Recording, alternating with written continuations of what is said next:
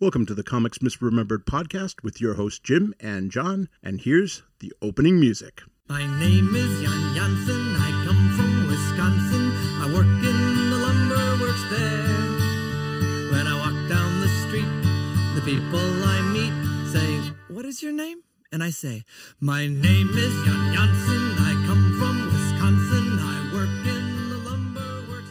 Hey, everybody, and welcome back to Comics Misremembered, the comics podcast where we talk about comics and comic related items. Uh, this week, we're uh, talking about a comic adaptation, and I'm excited about the comic adaptation because it's an adaptation of a, literary novel and one that um, I've I'm fond of called Slaughterhouse Five. And uh, so, if you follow our social media, you saw I posted about that. We're going to be talking about it. We're going to be talking about the adaptation.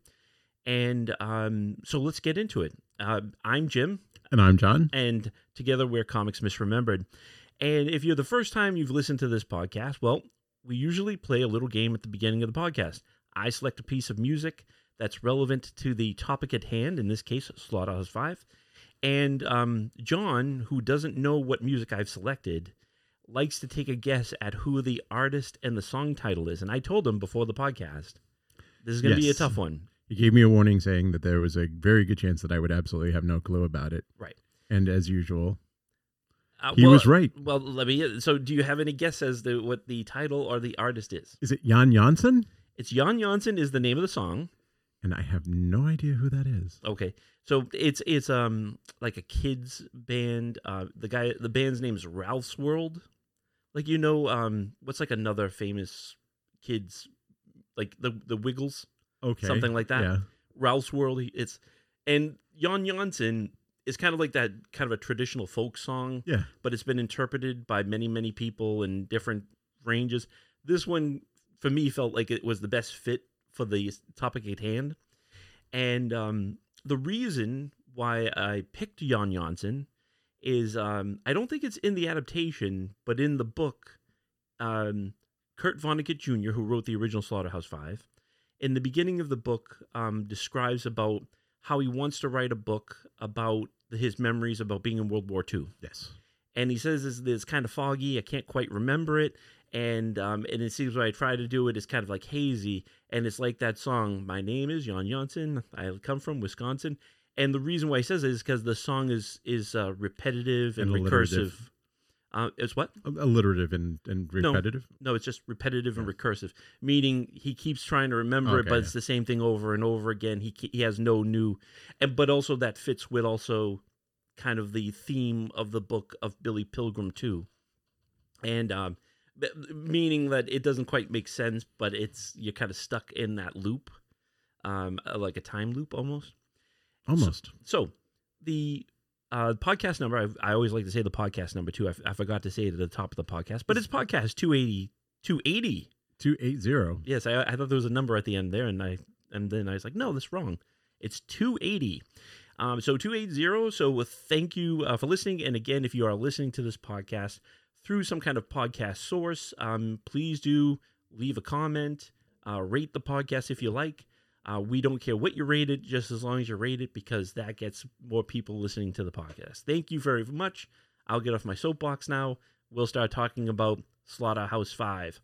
Now, as I mentioned, Kurt Vonnegut Jr. is the original writer of the novel Slaughterhouse Five.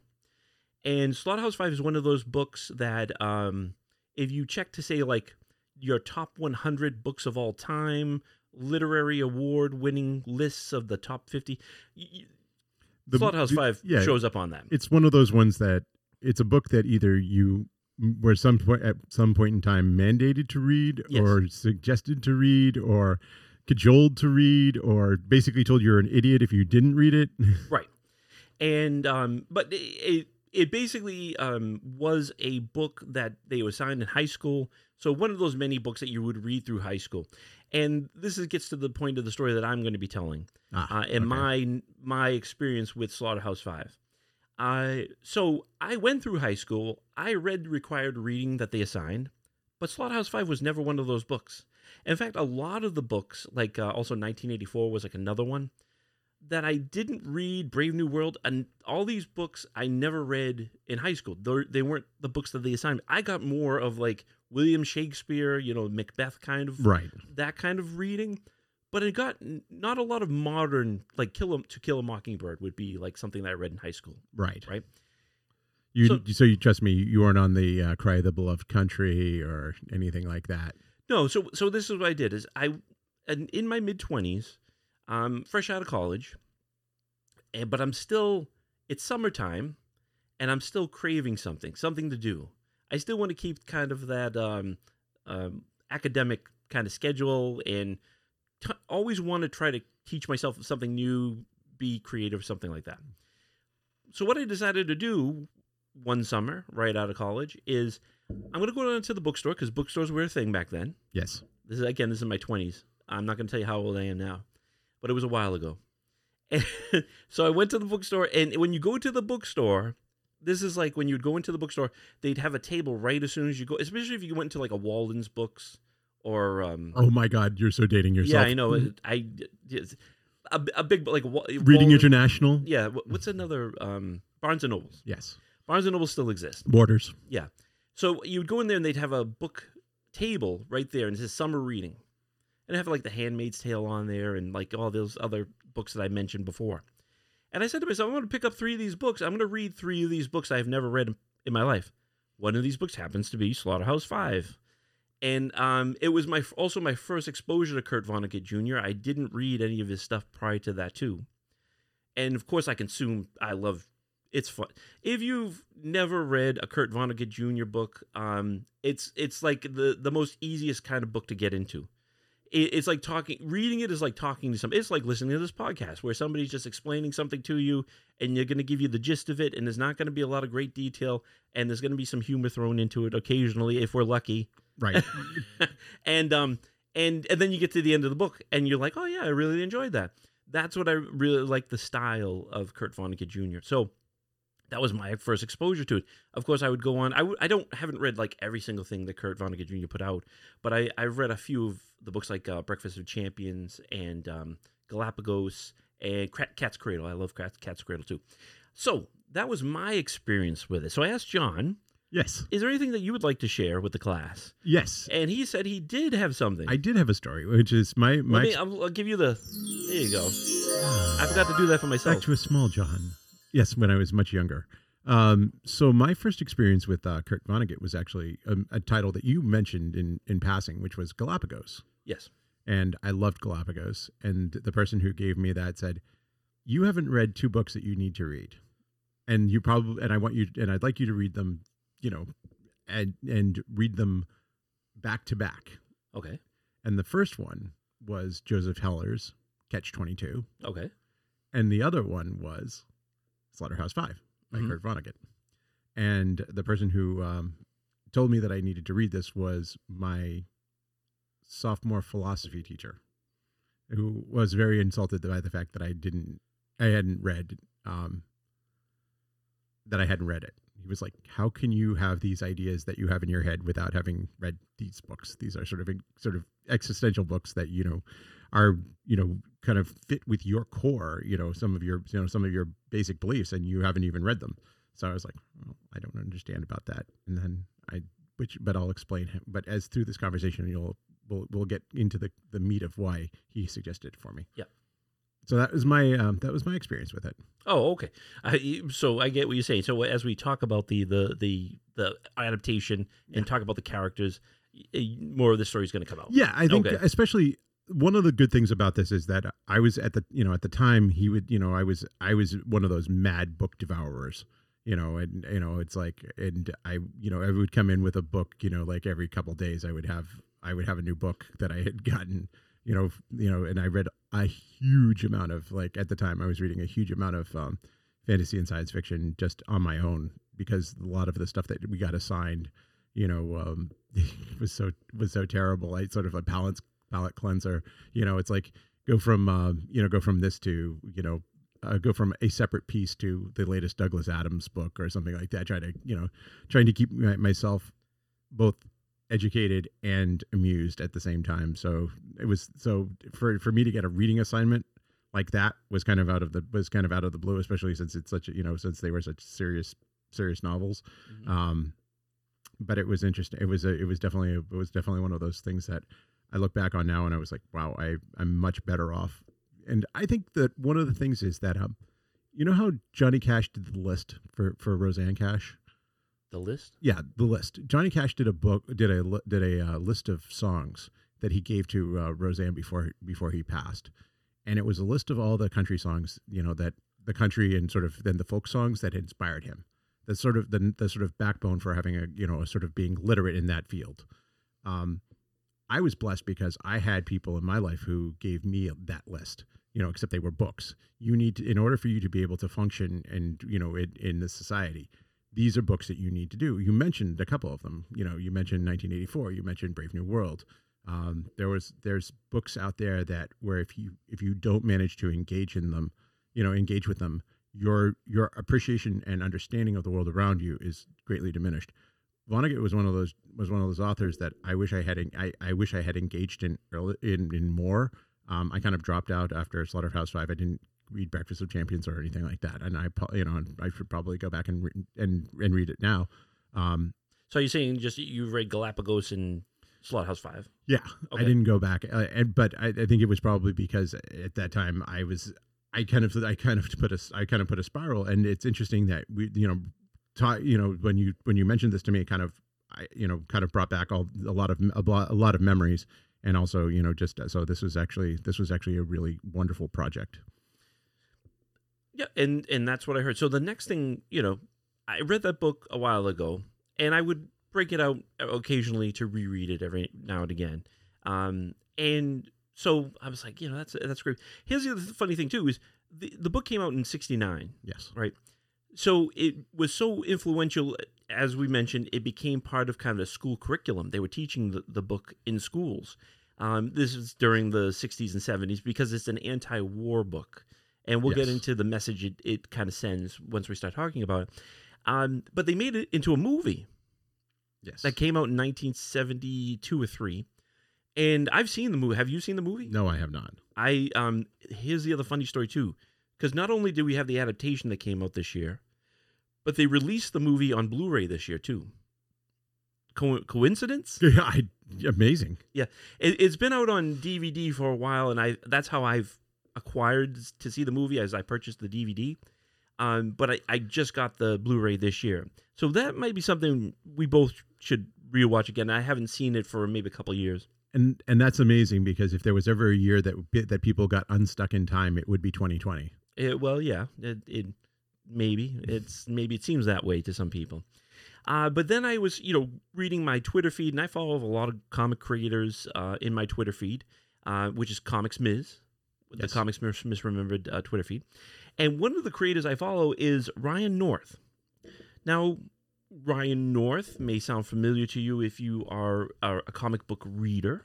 Uh, the reason, and the reason I was familiar with him is um, his first uh, comic that caught my eye or that I read regularly was the um, Unbeatable Squirrel Girl Marvel's Yes. comic.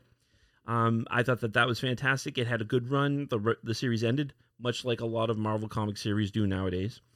And uh, he has written other uh, comic book series as well since then.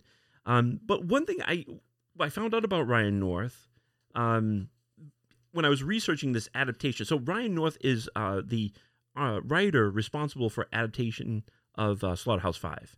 He's the writer, and the artist that helped him is uh, Albert Monteys. And I'm going to talk about both both of these creators uh, in a moment. But one thing I know I read about Ryan North is another thing that he created is is kind of like one of the first memes that generated through the internet. Do you know about the dinosaur comic? No. The dinosaur comic is like this six panel comic. Um, it features mostly a T Rex in each of the panels. um, For most of the panels, like the upper left corner is the first panel, and it's a T Rex saying something. And then there's a middle panel of the T Rex, and then the third panel to the right is a T Rex almost stepping on a house, and there's another dinosaur in that. And then in the lower left panel, there's a T Rex and another dinosaur of some kind. I forget what kind it is. Then it's the T Rex and a T Rex. And it, he basically kept that as the template and then people would insert dialogue in it so he was using it as the template to write his comics It would just be a different joke every time he wrote it, it but it'd be the same comic. But then people started seeing this and they're like, "Oh, I think I can write a joke." And then people started manipulating the template. And it was like the one of the first kind of memes Yeah, that it was so- recognized. And I don't know when that came out. Probably like early two thousands. Wow. And I'm, I somehow I managed to miss that. Huh? I'm gonna post probably the first comic he created uh, on the website, so that if you're in, you're not familiar with it, I think it's, this is more of a visual. Like once you Yeah. see it, you'll be like, oh yeah, yeah, I know what that is. You know, I've seen that, the, the giant green Tyrannosaurus Rex. Um, so that is something that he is also responsible for creating, which was is very funny. Um, the other creator that's on this book is Albert Monteys, and that name maybe not as familiar to you. Um, the reason being is that Albert Monteys is a um, uh, Spanish creator, comic creator. He writes his uh, for his own weekly comic book series, and I I'm looking at it right now. El Jueves. El Jueves is uh, the Thursday in Spanish, and um, the book comes out on Wednesday. Okay, So that's the appropriately. part of the So you read it Thursday. you read, but you read on Thursday, I guess. And he has contributed to that for um, a long time, and um, he's also created his own series called Universe, which I guess has been collected and has won, um, was nominated for a 2017 Eisner Award for digital comic uh, back in 2017. But his artwork, so I think that Ryan North and Albert, if there were two people to ever interpret Kurt Vonnegut, these two people are probably the best Yeah. suited. Uh, North because of his humor. Uh, I again, if you if not if you've not read the Unbeatable Squirrel Girl, um, I highly recommend picking it up. I don't know if they have it fully collected in a trade. I know it's you know collected in multi trades, but I want to get like a one An omnibus. yeah, an, om- an omnibus. Um, I don't know if it's if that's out, but if it is, I'm going to be purchasing that next. And I've been following, going back to my original point, I was following Ryan North's um, Twitter feed, and he put out, "Hey everybody, I have a book coming out, and it's called The Slaughterhouse Five. It's a, the interpretation of, and also known as, or the Children's Crusade. Right. That's the other title for Slaughterhouse Five. And uh, I'm putting it out, and you know, if you want to purchase it, here's the link. I said I resp- responded back saying, "Purchase, bought," because as soon as I clicked on the link, it went to Amazon. I bought it through Amazon. Got it a few days later. The book is published by um, Boom Studio, I believe. Uh, yeah, Boom Studios. So it, it I, you could probably get it through Amazon. You could probably get it through Boom Studios as well. Um, I it if you're a fan, Slaughterhouse Five, definite purchase. You want to take a look at this. Oh, this this book is fantastic looking. Um, the art style and the way that the story is told, uh, it it's it's it's a great adaptation. It's it's it's almost as good as the actual book itself. You know, but the the helpful is that you have the visual medium, so you get like more detail about what things look like. So when you talk about the Tralfamadorians, um, they're interesting. They're interestingly described by Vonnegut, but that visual gives it a whole new level. So It's true. It's- so It's like some extra dimensional cousin, you know, cousin it. well, yeah, we're, we're going to talk about everything thing, as, as, as we go. Um, so the other interesting thing is, a lot of uh, you maybe you've never read Slaughterhouse Five. Yeah, as I mentioned, it came out in 1969, the original book. It had an adaptation of a movie, but that was back in 1973. Um, so and it, it's really not been. I don't think they teach it in schools much anymore. I Mm. don't know if it's necessarily required I think- reading anymore. I think that we probably were like the last part of the generation that. well, like I said, I wasn't even teach to me. I had to go out and look for it and buy it. well, I- um, good point. I think it was. It also depended on. I think. I also think it was um, one of those things that kind of got bumped out by some of the other things that were being introduced at the same time. You know, at the same time. No, new books come in, so they take other books out. And that's so it goes like you know Fahrenheit 451 is another one Yeah. that like these are all science fiction books that I wanted to read, but they never taught in my school, and so I had to go and, and buy them. As this is as a personal aside, I will act, I'll actually vouch for that. This is interesting. Um, one of the things that I remember was one of the things that I did when I was when I was a when I was a in a younger person um, when I was in high school was I remember going um, to the New England Young Writers Conference in at uh, Middlebury College, the Bread Loaf Writing Institute. I was one of the people. I was one of like 100 people selected in from like the United States and got actually actually went to the and per, per, participated in it. Um, I remember being in one of the writing groups, and the person who was speaking with us was a was a fairly fairly known writer. Um, and he said one of the things that he noticed as and, and he said as I'm you know he's like I stopped writing and I started teaching and he was you know he was a little you know he's you know he's in his 50s and he said one of the things that I noticed was even then this is in like this is in the eight this is in the late 80s you know mid mid to late 80s there was that those sort of critical sort of almost scientific you know science fiction almost you know fa- scientific science fiction fantasy was being pushed out by you know more um more humani- you know more hum- humanities based you know more experiential novels. So it's it's interesting that you, it's interesting that you remarked on that Yep. because because and I also want and also just as a as an aside I think I had a little different um, reading list because of, as being part of a being part of a public school versus your you know your Catholic education True. so you might have had a Maybe. slightly slightly different skew Well, they didn't want too much science being taught in those Catholic schools, so I had to, well, I had to get my science. I didn't get my science. Well, science and science fiction. I had to get my science fixed outside of school. I so that could be part of the problem or the way that, that we went to school. But anyway, getting back to Slaughterhouse Five and what I really like about it, and what's interesting to do is is trying to describe to somebody who's never read it before. Because the, the, one of the concepts of the book is the main character, whose name's Billy, Billy Pilgrim, yes he becomes unstuck in time. Right. And so, what does that mean? Well, that means as you read the book, he's jumping forward and backwards in time and explaining why he's jumping forwards and backwards in time. And the reader's trying to kind of comprehend it. Now, this may seem confusing. And what I I almost want to describe it as remember those those choose your own adventure books? yes where um, you would read it and it'd say like you know you come to a path and the path the choice was always go to A or B most of the time. There would be sometimes be a third option. go to go to page 69 or go to page or go to page 4 Right. So you would choose either one, and one was usually a bad choice, and the other one was a good choice, and the, the story would continue on. That's almost reading Slaughterhouse Five is like reading a choose your own adventure book, except you you just read it starting on page one and you finish it on one fifty. Just read it straight through. It makes you would think it would make that much sense. and let and let me get this and let me get this also cl- get some clarity on this too because it's not like um, William Faulkner's stream of consciousness. It's definitely there's a, it's a definite narrative. It's a it's a different narrative device versus you know different narrative device I should say.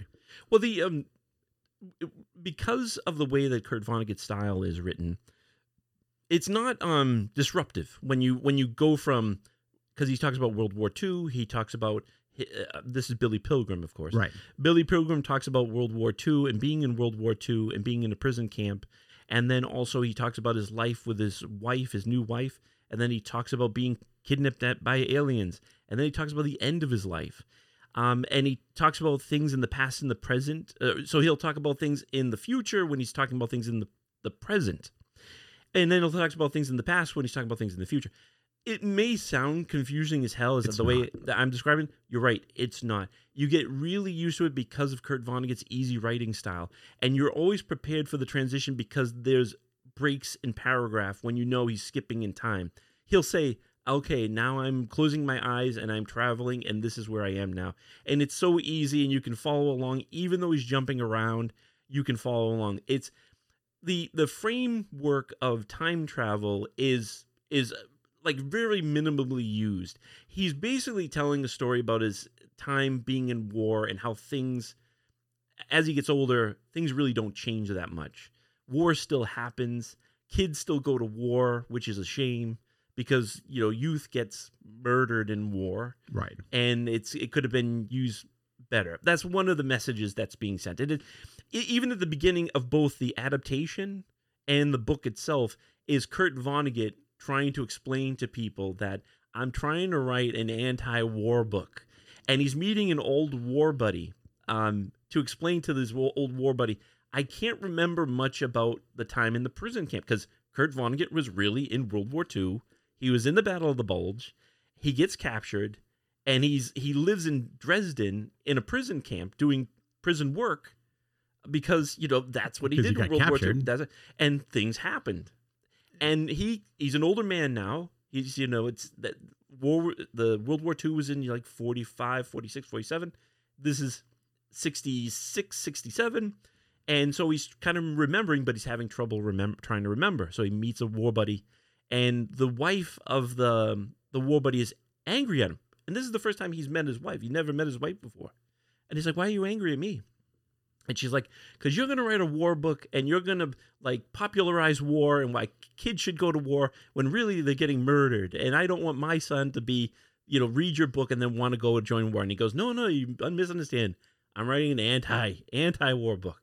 and he explains it and then she's like she's loving him and wants to help and so and this is all again both in the comic and in fact that's the reason why he comes up with the subtitle The Children's, Children's Crusade. Crusade. Yes. The book goes into more about what the children's crusade actually is. It's something that exists. It's a horrible thing. Um exists in the past that is. But if you really think about wars who goes to war? I'm asking you. And Who goes usually usually men. men and but then, what, what and then what ha- and then young men between the ages of you know s- probably 16, 16, and 16 17. 35 Yeah, between that kind of like, well, not necessarily Vietnam 35, was but I mean, if you if you were going to do an average, probably like 23, 24 is kind of like that. That's going to be your sweet spot. for yeah for for world war ii but like uh, no, no, no but but no because remember the remember that wonderful um paul hardcastle the average age of of the soldier in vietnam was 19 yeah, that's what I'm saying. so that's yeah so it's like It was always all wars are fought by young men. right exactly All right. So that's the point I'm trying to say. Is it's it's a waste because all these lives go out there and not all these lives come back. Okay. So that's kind of the message that you get with it. But that's not the only message. It's like I said, it's layered. Um, and as you go through Billy's life, you encounter different things um, and different aspects of it. So when Jon and I were talking about like how do you want to talk about the story, because it's it's not a book where you can say it starts off here, it's here's the middle part, um, Yes. the the crescendo, and uh, and now here's the the denouement, and then uh, and the end. right It doesn't work that way. Even Kurt Vonnegut says that when he's writing the book, if you're reading the book, kind of the um, climax of the story is a character called Edgar Derby, and his ultimate fate is the climax of the story. And it's almost not like I'm going to say this right up front. Where it's, there is spoilers, but it's Yeah. not really spoilers because as you read the book, you find out the fates of characters before they actually happen. Edgar Derby is going to be shot in the book, shot Right. and killed at, by a firing squad. Now, ultimately, you don't know why he gets shot and killed by a firing squad, but as you read more about the character, you're thinking, oh, maybe he's going to be her- heroic. He's going to do something to save people, and he gets captured and he gets shot and killed. You know, so like the Great Escape, like Yeah. but not so much of the escape part, more, more of the great part yes right?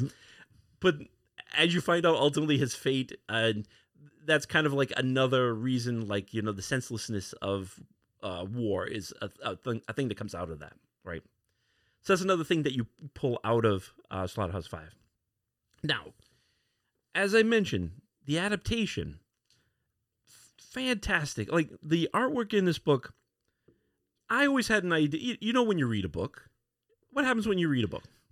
you you do a you, at least as as I was as I was growing up, you do a mental play. You do the mental play that goes with it. Right. You have So you just had, You put in descriptions in your head. so you so yeah you set the scene. You put the you put in the characters. You envision them and how they look and how they're going to respond.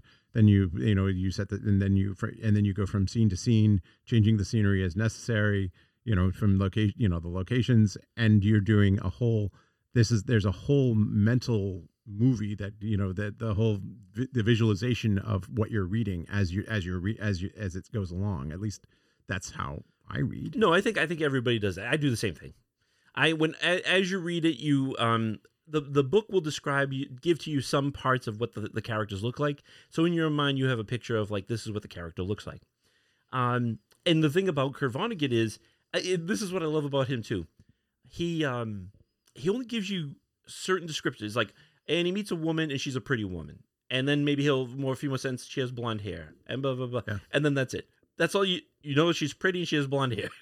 So you but so, so, you can just fill in the gaps. So in the middle so you go to you go to your your um your head canon your central casting and pick, pick out pretty blonde woman and just be like oh okay. and that's what she looks like Um, you know, he he's not one of those kind of writers that's going to take five pages to describe one person. He's going to give you whatever the minimal thing you're going to need to have this description of this person, and um, unless it really warrants for him to tell you more, it might be so outlandish that he has to give you more of a description of the. I was going to say he's the anti J.R.R. Martin. That's what I was gonna say. I see that's me too with reading books. Is I can't get into books that uh, have like these. Like I get it. I like I read Anne Rice. Oh, you yeah. know? And I'm like, I don't care what the pillows feel like, and they look. I don't care. I that's like kind of turned me off. Like to because people would uh, women would come Oh, up to me and saying, "Hey, you should read the Vampire Lestat. Oh, yeah. Th- this this book's fantastic. It's oh, it's lovely." And I'm like, "Oh, great!" And I start reading. I'm like, "When does this book end? Like, get me out of this book, will you?" And then it becomes a hate read because I have to get through it because I'm already halfway into it. Yeah, I didn't get that at all with Slaughterhouse Five. I I devoured that book. it's exact. I think it, it it goes to a whole school of it goes to a whole school of writing. You know, which is which is which isn't exactly. It's it's not necessarily minimal minimalist when it comes to this, but it allows the it allows a certain degree of um, your of personal interpretation Right. because the ideas are more important. The ideas and characters and are more important than the actual description descriptors. Right. You know who was um, for me? It was for me who was the ultimate in that was um, even more so than Martin was James Fenimore Cooper. If you've ever had to read Last of the Mohicans or any of those other Oh yeah, you know something. I, I it- it's funny you bring that up. Um, because that was what Last of the Mohicans was one of the books I read, Yes. and I could not tell you a thing about that book today because I kind of blotted it out of my mind. I didn't. I again, I hate um the multiple multiple descriptors, multi-page descriptors, and I get bored with it easy. And and it's not like I have ADHD. Like I no, can that's my job. I can concentrate on something, but but y- y- y- if you keep feeding me, it's like I get it. I know what the thing looks like. I don't need any more information. Just get on with the story. You know, I think, and it's it's sort of it's it's interesting because it just you know it feels like a, such an, an, a bloated version of Homeric epithets. You know, because it's like you know it's like Athena, the gray-eyed goddess. You know, it's like Hercules, and it's like you know like you're with their descriptors. I'm like. I love that. You know, it's like I could sit there and read, you know, read, you know, Homer for like, you know, like nobody's business. And but well, the, the, the other funny thing too is I like H.P. Lovecraft. We mentioned. Oh, yeah. You know, I liked his. I love his writing. And he's another guy that can go on and on, and I'm like, all right, all right, I'll get. I'm gonna eventually get there because I li- I want to know what the, the what ultimately was gonna happen. Well, I, I think that there was there's a certain purpose purposeness uh, purposeness in it as opposed to um, like um, Martin spending five pages talking about mushrooms. Right, exactly. God.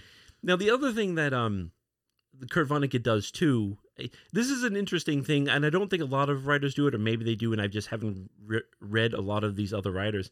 Um, but Kurt Vonnegut is one of those guys where he's he's written several books, and in this book specifically, like he's written, he had written four, or maybe even six books prior to Slaughterhouse Five.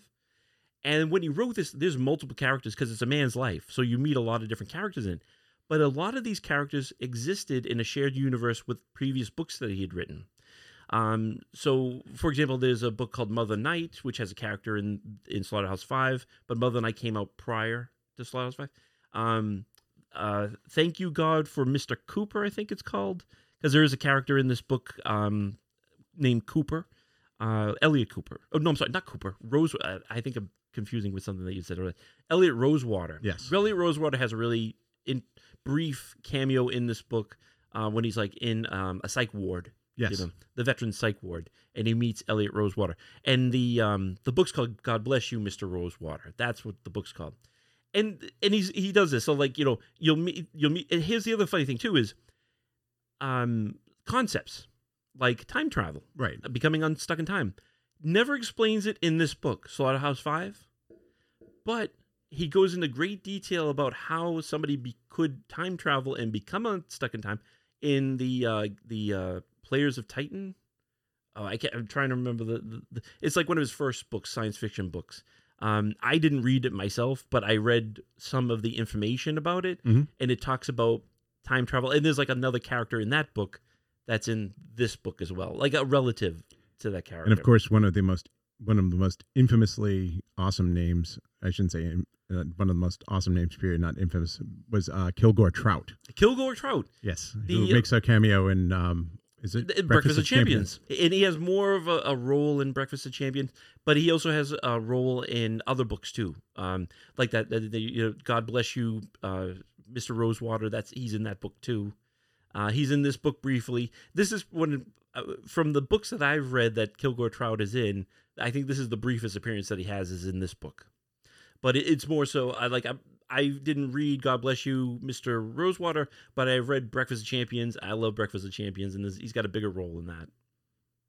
And that also also turned into a movie. If you didn't know, has Bruce Willis in it. Wow. Uh, I own that movie on DVD. We may have to watch that movie too. we might have to have a. We might. Have, this might inspire some of us. Yeah. Some of the people, even some of our listeners, to uh, take a- to take a uh, a Vonnegut um, Movie You know, watch. mo- yeah.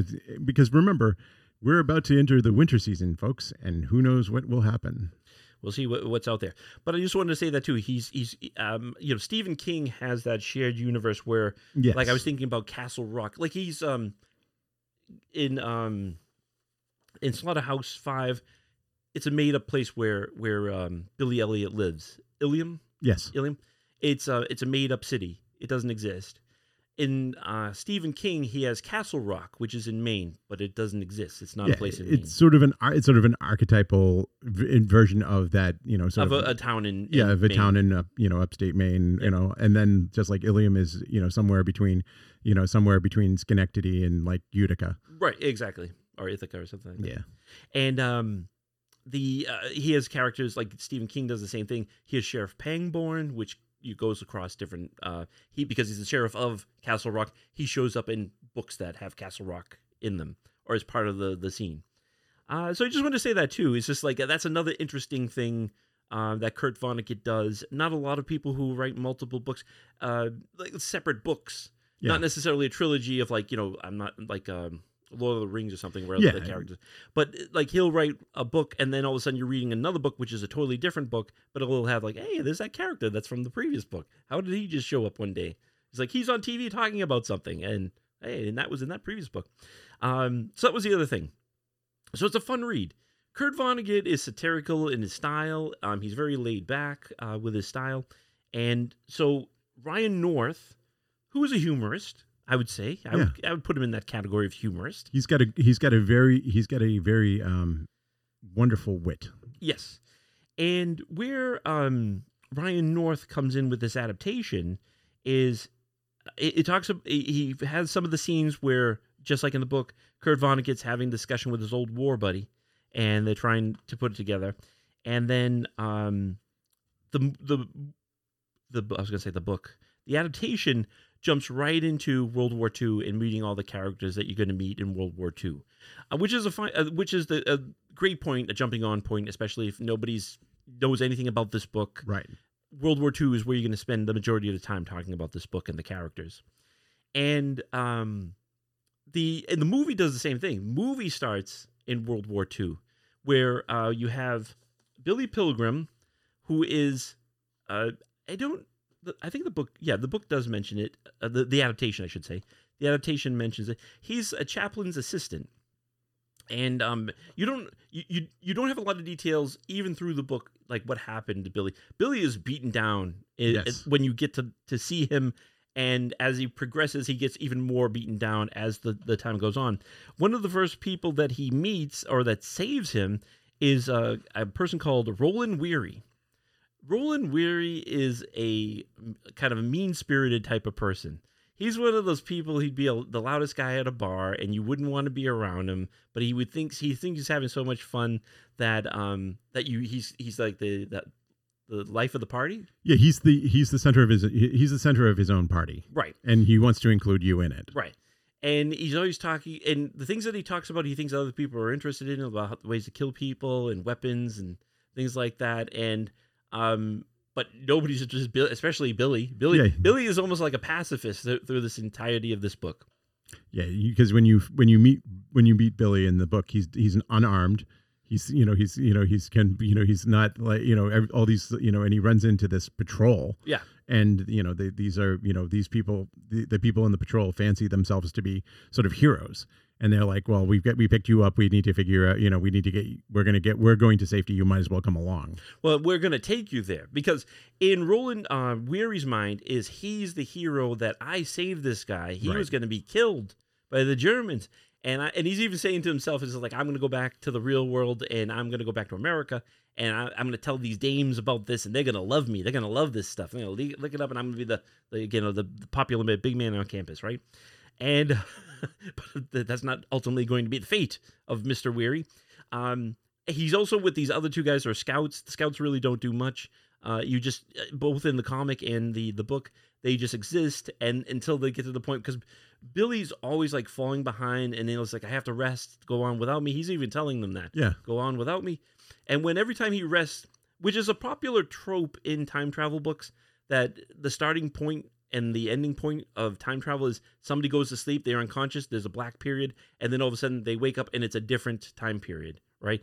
If you think about um, The Edge of Tomorrow, the Live Die Repeat Yep. movie, that's how Tom Cruise is. He the movie starts with him waking up on a helicopter, flying to a base, and he gets to the base and they tell him, um, "Hey, you're you're gonna go fight on the front lines." He's like, "No, not me. I'm a." He doesn't say this. I'm the I'm, I'm I'm a coward. PR. Yeah, I'm the PR. I'm a coward. I'm not gonna be fighting on the front line. So they knock him out, and he wakes up in boot camp.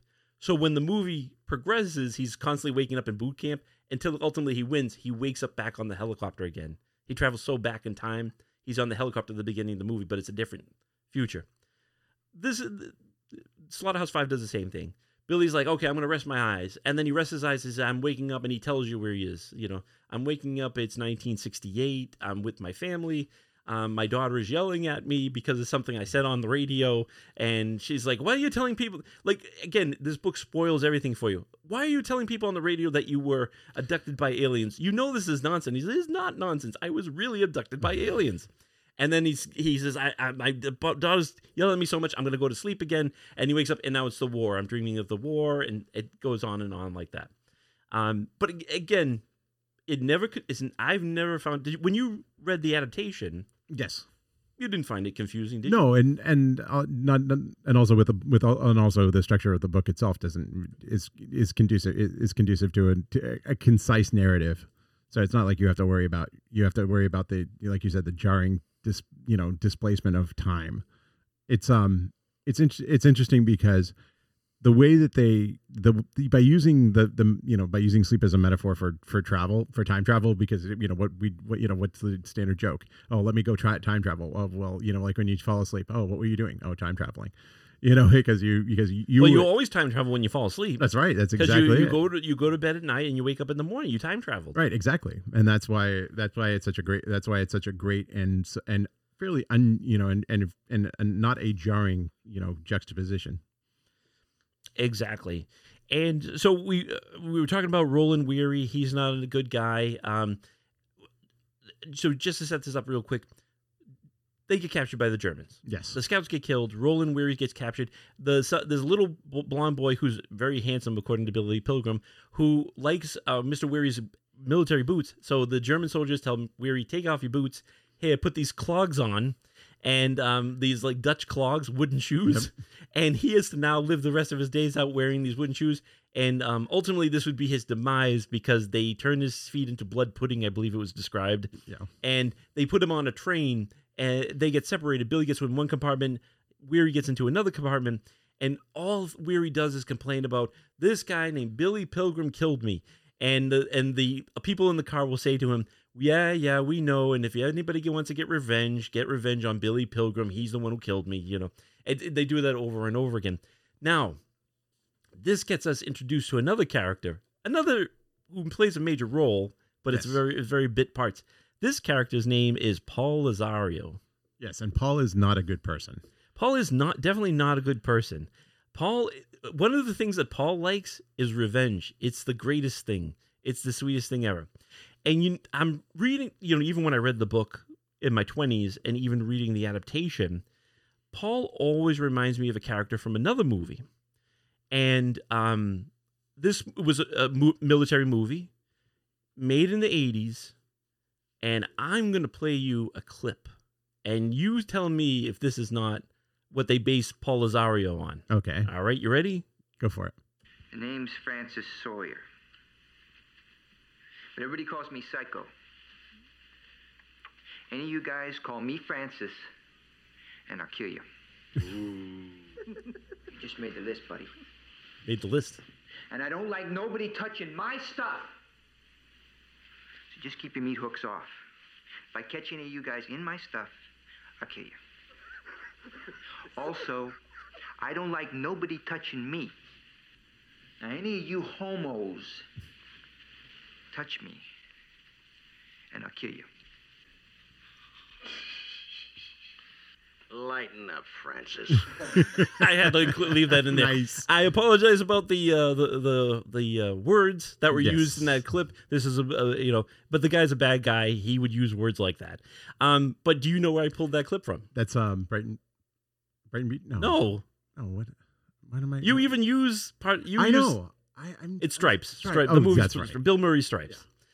Oh, uh, You know what? When I I've I've saw Stripes before I I read because again I read Slaughterhouse Five much later in my life than I when Stripes came out.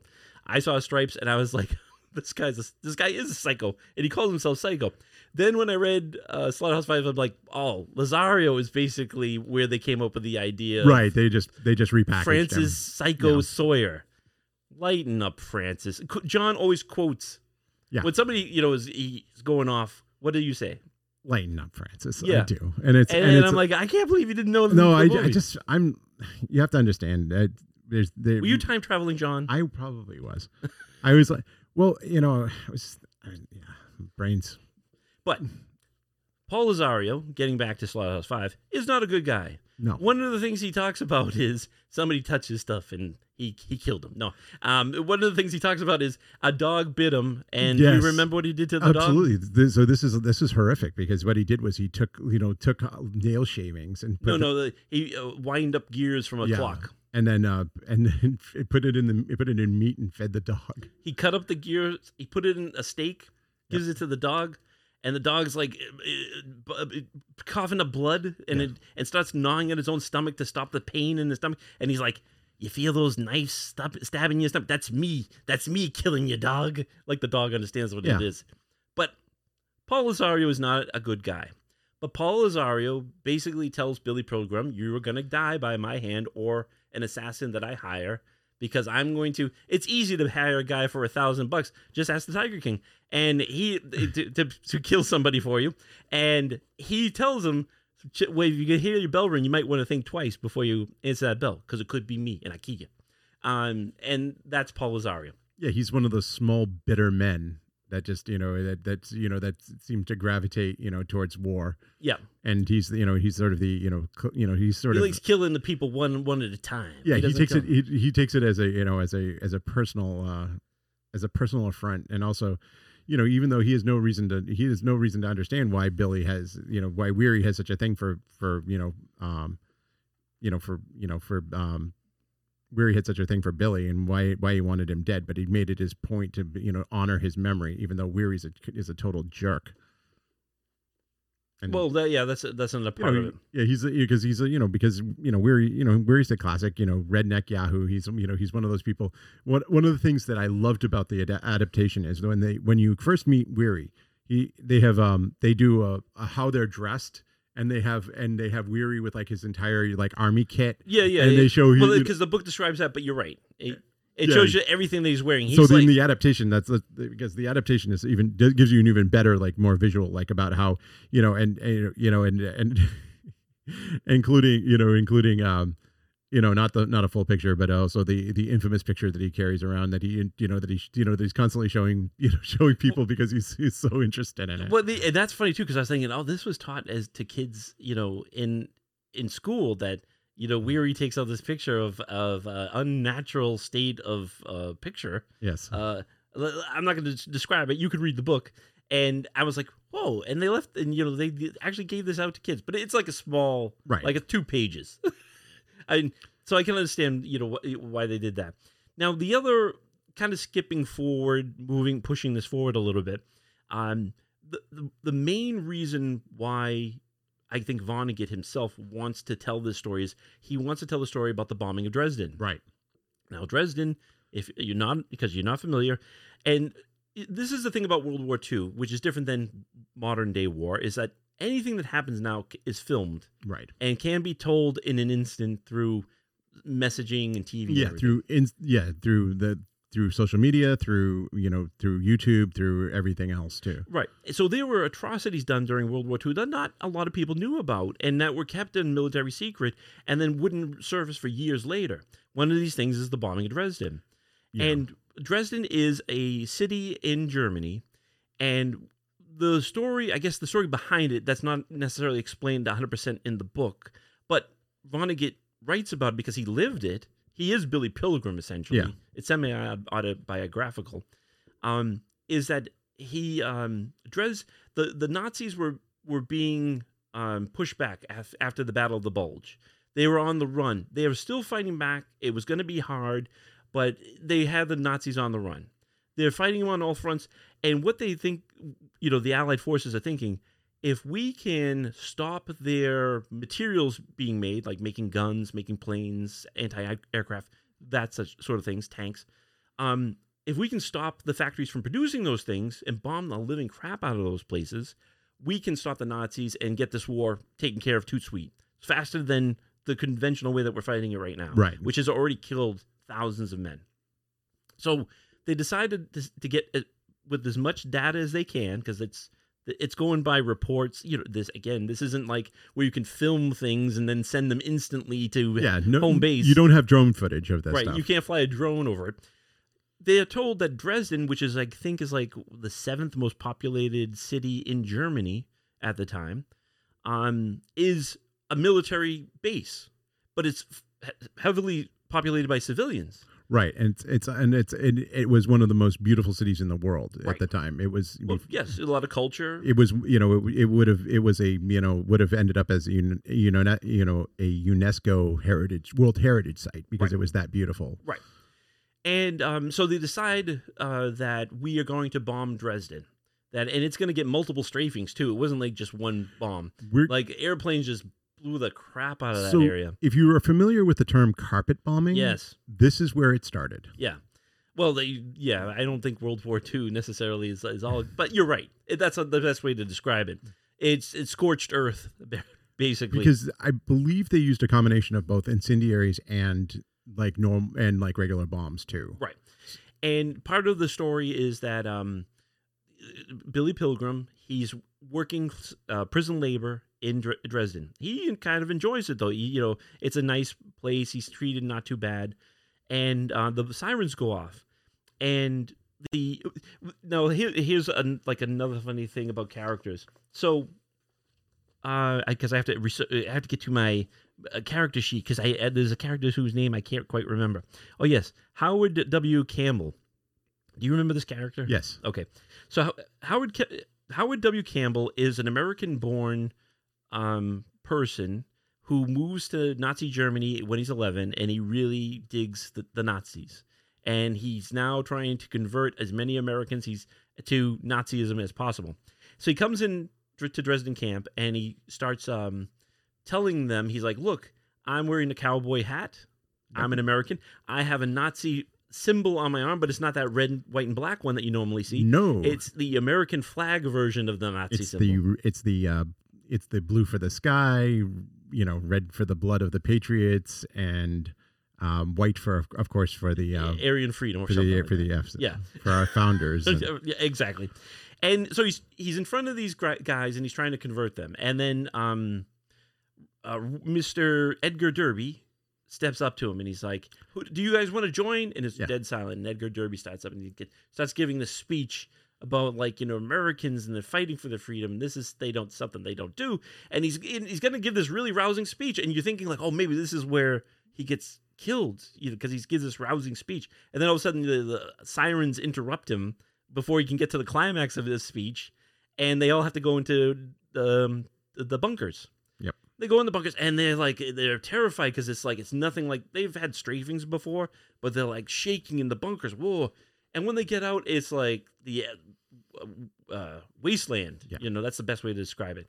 And the Billy's group uh, has to now look for survivors. Yeah. And they're opening rubble, and everybody was in their shelters, but not a lot of people had it as good as the shelter that they were in. and unfortunately, a lot of people perish even in their bomb shelters. Yeah, because of the because the because the uh, oxygen was getting sucked out. Right. Uh, and it, it, it, there's a lot of you know dis- description of that, and this plays a big part because, as we mentioned, not every single story is being told. Right. And Billy, fast forward in time, he's thinking about um, he was in an airplane clash crash, which um, almost killed him, but killed his father-in-law, who was on the plane with. It's fractured his skull, and uh, puts him in the hospital next to this guy, uh, Rumford, I think. Um, I, I, you know, again, there's so many characters in this book. I always forget. Eliot Rosewater. Rose, no, no, not Rosewater. That that was that was another time when he was in the the psycho hospital. Oh, that's right. yeah. No, no, this this is um, Rumford, um, Bertram Copeland Rumford. Rumford is a Harvard professor, and he's writing a book about the things that you don't know about in World War II. Um, Dresden happens to be one of these things, and the guy next to him, he's like, he's talking to his uh, aide, Rumford is, and he's, t- he's like, this guy next to me is a bore. He's like, he's a vegetable. He's not doing anything. And as they're talking about Dresden, um, he all of a sudden Billy starts piping up, and he's like, I was. I was in Dresden. And he's like, No, you weren't. And he starts talking to his aide. He says, Yes, I was. I was in Dresden. And he starts telling him the details about Dresden. And he's like, This guy really was in Dresden. And it helps him to write his book um, and, and get the story out about the atrocities that happened at Dresden. Um, but it- and, and in turn, I mean, this is also how Vonnegut himself gets the story out about Dresden. You know, that like here's another story, a personal uh, account, and that's the reason why he has to meet his friend to kind of get that personal information out there. So, uh, again, another reason why um, war is terrible. War uh, war leads to very bad, very bad things, um, and it, it it skips back and forth again. Now, kind of like getting to the end of this podcast. I I was going to say, do we want to do it as two parts or do we want to do it as one part? Because we usually like to keep it around an hour. Yeah. Uh, and we're getting kind of close to the hour mark at this point. So I'm I'm going to kind of sum it sum it up. Um, Billy does get ada- uh, kidnapped by aliens, Yes. right?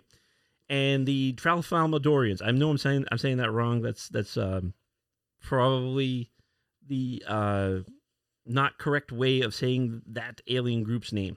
But uh? Tralfalmadorians. Did I, I said that right, right? Okay, well, Tralfalmadorians are um, psychic aliens that look like uh, plumber's helpers that have like a hand where their head's supposed to be and they have one eye. Uh, that's the best way you can describe. Yeah. them.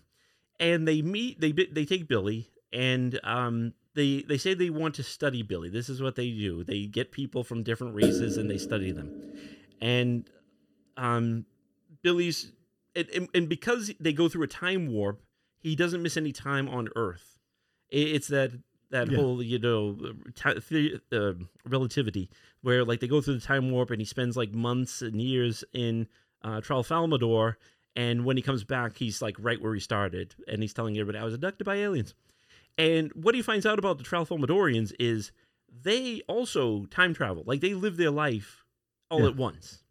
They see how the they start, they see how their life ends, and they see all points in between. and humanity fascinates them for one reason, and that is because in all of their you know in all of their ex- explorations, they've there's and all the races that they have met, human beings are the only people who believe in one central concept, which is the concept of free will, Right, and this fascinates them. right, Um, it's funny because when they capture when they capture Billy, they they um he asks for something to read, and they give and he give they give them he gives them one of their they give them one of their um books. books and it's all you know and it's like and it was one of the you know it was this you know soothing sort of set you know but um they were just it was just pictures that ha- that that made you feel all these different emotions and that you you know that were some that were all linked together. Yes, so and of course the, what they realized was that they wanted of course they wanted to study. So of so and uh the whole the whole experience of having a um you know a human you know a human experience included and so they um they they they also um kidnap a famous uh actress actress, a quote unquote actress. yes Um, No, it, it, it's funny about like um your adaptation, what version you're wearing, you're reading, but essentially she is. I would say she's an adult actress. Um, or more like a Bettie Page, you know, sort of maybe yeah, a yeah, model. but but she's she's not mainstream the way that she got her fame, and the uh, is what happens is, is, is as you're going to uh, what you're elaborating towards is Billy gets put into a um, like a zoo, Right. and it's it's a it's a open domed zoo. He can't escape the dome because the air outside the dome is cyanide. That's what these guys breathe, so or something of that nature. It's some, some kind of poison. So he has to stay in the dome, and he's naked all the time. They don't give him clothes because they want just like in a zoo, you monitor the person in their natural state, and he has um like a, a TV that doesn't work, uh, a Sear, um, a lounger, a bed so he can sleep, and these were all stolen from Sears and Roebuck, which was a, a thing back in the day. Uh, and so he they want to see how humans mate in the wild. Um, so they he's he has they know his thoughts and he's thinking about somebody who's seen and they give him uh, Montana Wildhack Yes. In the movie, Montana Wildhack is a Playboy playmate. He's his, his son. Yeah. His son has the book. He takes it from the book and he looks at it and he's like, "Hey, you know, she's not too shabby." The the book, the the actual book and the adaptation, much different. Uh, yes. the role for uh, Montana Wildhack, and um, and so he gets to uh, mate with Montana so that they could see how humans procreate. All right. It's, it's a funny thing. It's it's a funny part of the book too. Yeah, this whole book is funny. This is one of the really funny moments. And there's also this, there, but there's a sweetness to it too, because there, one of the things that that uh, Montana real is, gets to realize is, you know, she's going back because they're having this life here.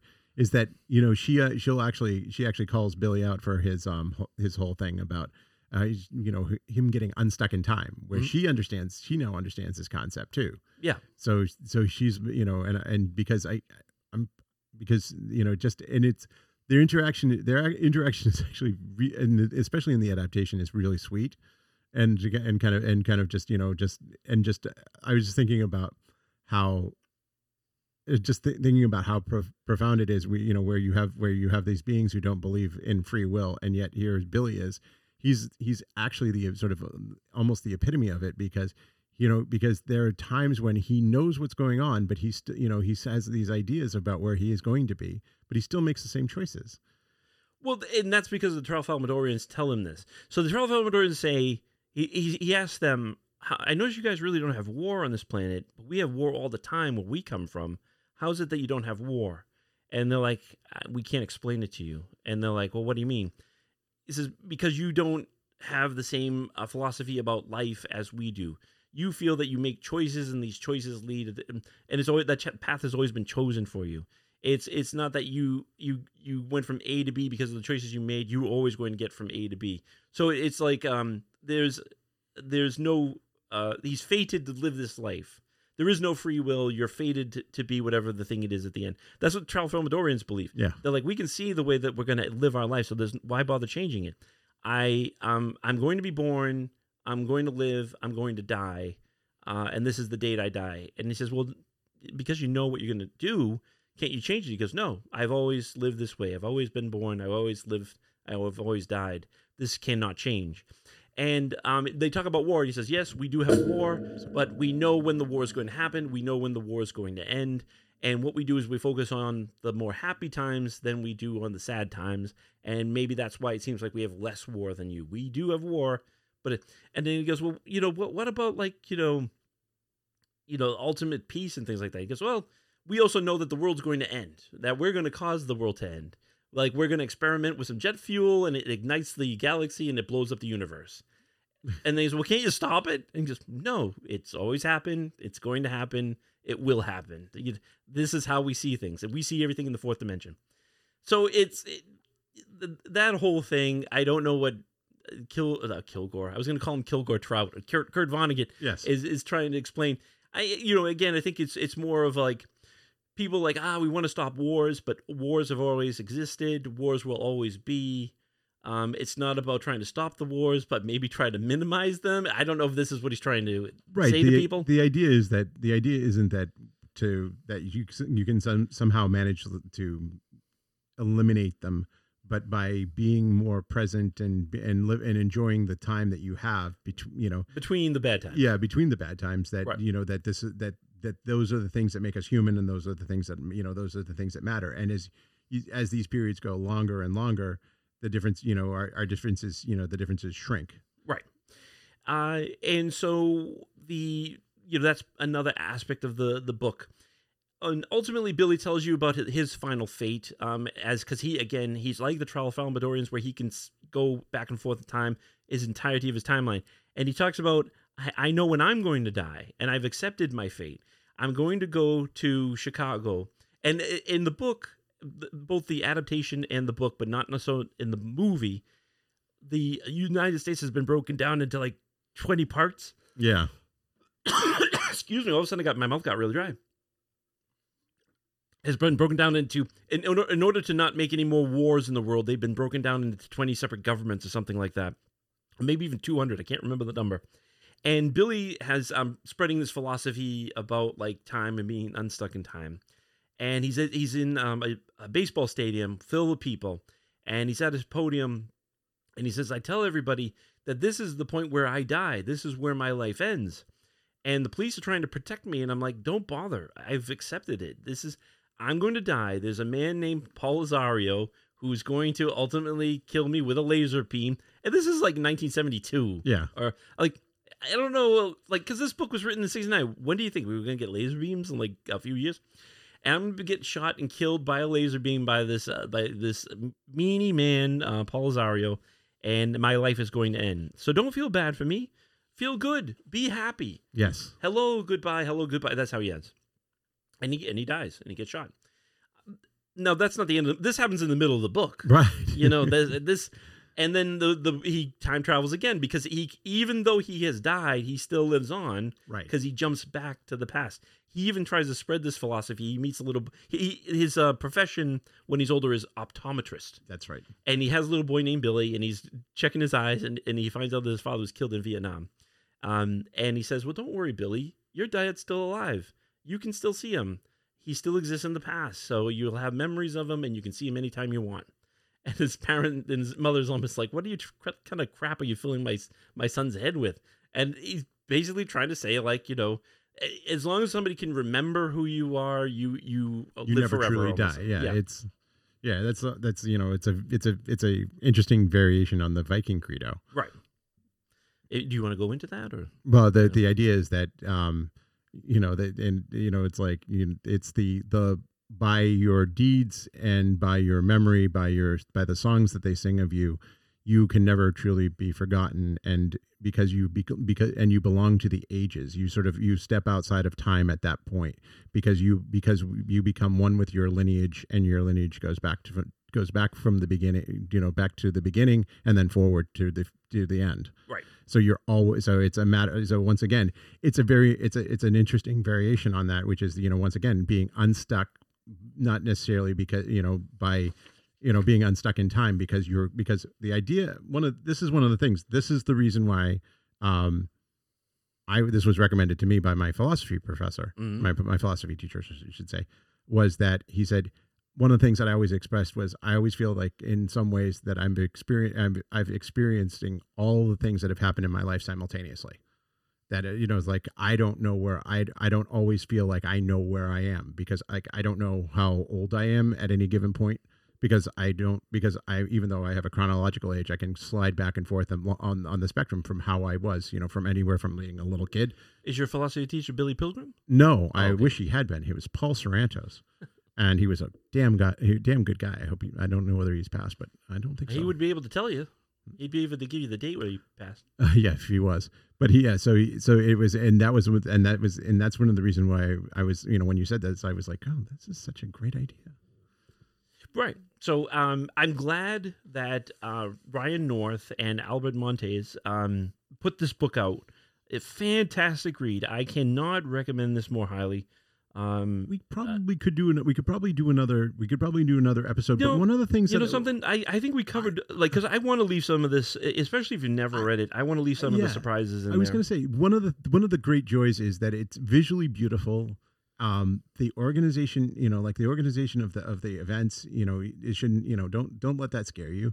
Um, there's a whole lot of about Billy that's worth knowing, and this is so. Hopefully, uh, we've done a good job in to, you know to kind of pique your interest and hopefully get you to engage in it in whichever forms you choose. Yeah, this, th and this book is very engrossing because I I even said to Jon, it's like I I'm gonna read like two pages of. I'm gonna read like uh, like three pages into this, and I read half the book in one setting, and then and then the next night I read the other half of Yeah. the book, and I it's I think anybody once you start looking at the the the art the artwork, and then you you know you start really getting the humor of the writing. Um, it's gonna draw you in. You're gonna you not put this, but this is gonna be a page turner for yeah, you. it's it is it's it's one of the most it's one of the most enjoyable reads that we've we've been recommending, especially after our whole um, everything sucks and is apocryphal uh, victory tour that we did earlier this year. Oh, that's right. The the the, min- the many dystopian futures uh, that we we covered uh, a few months back. It's, this is an, this is an interesting this is sort of an interesting palate cleanser for that because it allows because in in Vonnegut's in Vonnegut's world you nothing's really totally settled you know it's like you don't you know Billy you, you don't know whether Billy ever manages to make you know manages to change the world with his with his thoughts you know and well, he has some influence on it. He does. Yeah, right. But I mean, you. But the whole point is that eh, just by by engaging in it, it's that's part of that's part of what makes life so good. There's a there's a wonderful scene where he's you know where he's right in you know he's in he's and he's been captured after he's been captured and he's just sitting in the sun and he's just in a, he's that moment of peace. Right. This book is that moment of peace because it because it gives you that whole sense of like you know there's after you after you get after you get done with it you feel I, I, you feel, actually feel better. This is one of the few times that I've been able to say, you know, in the last little while, I'm like, yeah, why don't you, you know, it's some, something dark and it's something something dark and deals with some pretty pretty grim stuff. But at the end, you end up, I I don't know, maybe it's just me. I felt much more hope, much more hopeful, you know, after reading this. Just just you know, as a reminder, which is a lot of this, you know, because I, you know, just as a reminder, nothing is written in stone. that Even- is true. It's it's a good book. It's a good read.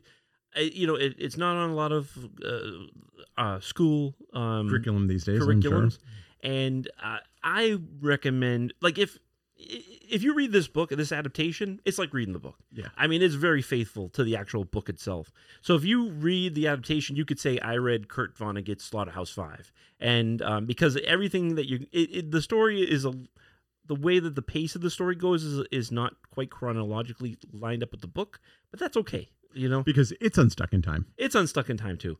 Like it, nobody's gonna like call you on it. It's like, ah, you read the adaptation. Um, no, it's it's very good. So highly recommend. We both highly recommend buying this book and checking it out. And uh, this is going to conclude the Comics Misremembered podcast. Uh, thank you very much for listening uh, to it and hearing all the movie recommendations that we've put out this week. Um, that would be Stripes, uh, Yes. Slaughterhouse Five, Breakfast of Champions. Um, we recommend the the books of Kurt Vonnegut if you've never read any of them. Uh, check them out and read this adaptation by Ryan North and Albert Monteys. Pick it up by Boom Studios. And as always, you can hear our podcast at comicsmisremembered.com. That's where you get all the links to the podcast itself. And if you click on the link to Anchor, you're going to get all the other uh, subsidiaries that we go through to distribute the podcast through. So thanks again for listening this week, and we will see you in seven.